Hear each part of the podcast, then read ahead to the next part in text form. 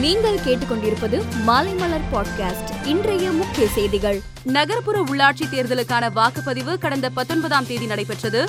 தமிழகம் முழுவதும் இருநூத்தி அறுபத்தி எட்டு மையங்களில் வாக்கு எண்ணிக்கை நடைபெற்று வருகிறது. மாநகராட்சி நகராட்சி பேரூராட்சிகளில் அதிக வார்டுகளில் திமுக வெற்றி பெற்றுள்ளது. உலகில் சிறந்த சதுரங்க ஆட்டக்காரரான கால்சனை வீழ்த்தி ஒட்டுமொத்த உலகையே திகைப்பில் ஆழ்த்தியுள்ள தமிழ்நாட்டை சேர்ந்த பதினாறு வயது கிராண்ட் மாஸ்டர் பிரக்ஞானந்தாவிற்கு முதலமைச்சர் மு க ஸ்டாலின் வாழ்த்து தெரிவித்துள்ளார். நெல்லை மாவட்டம் பனங்குடி பேரூராட்சியில் உள்ள வார்டு ஒன்றில் அதிமுக பாரதிய ஜனதா வேட்பாளர்கள் சமமான வாக்குகள் பெற்றிருந்ததால் குலுக்கல் முறையில் வெற்றி நிர்ணயிக்கப்படும் என அறிவிக்கப்பட்ட நிலையில் பாஜக வேட்பாளர் மனுவேல் குலுக்கல் முறையில் வெற்றி பெற்றுள்ளார். நகர்ப்புற உள்ளாட்சி தேர்தலில் முதன் முதலில் தேர்தல் களம் கண்ட விஜய் மக்கள் இயக்கம் தனது முதல் வெற்றியை பதிவு செய்துள்ளது. புதுக்கோட்டை நகராட்சியில் நான்காவது வார்டில் விஜய் மக்கள் இயக்கம் சார்பில் போட்டியிட்ட வேட்பாளர் பர்வேஷ் ஐநூத்தி நாற்பத்தி ஏழு வாக்குகள் பெற்று வெற்றி பெற்றுள்ளார். தஞ்சாவூர் மாவட்டம் ஒரத்தநாடு பேரூராட்சியை அம்மா மக்கள் முன்னேற்றக் கழகம் கைப்பற்றியுள்ளது.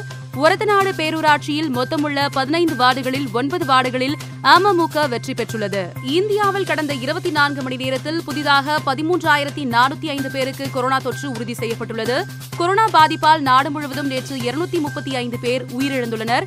கொரோனா தொற்றிலிருந்து இதுவரை குணமடைந்தோரின் மொத்த எண்ணிக்கை நான்கு கோடியே இருபத்தி ஒரு லட்சத்து ஐம்பத்தி எட்டாயிரத்தி ஐநூத்தி பத்தாக உயர்ந்துள்ளது.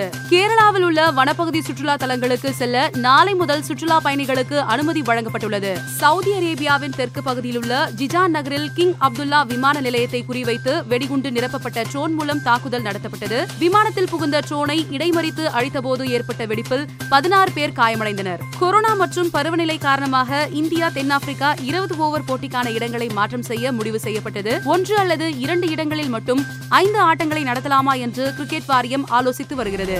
மேலும் செய்திகளுக்கு மாலைமலர் டாட் காமை பாருங்கள்.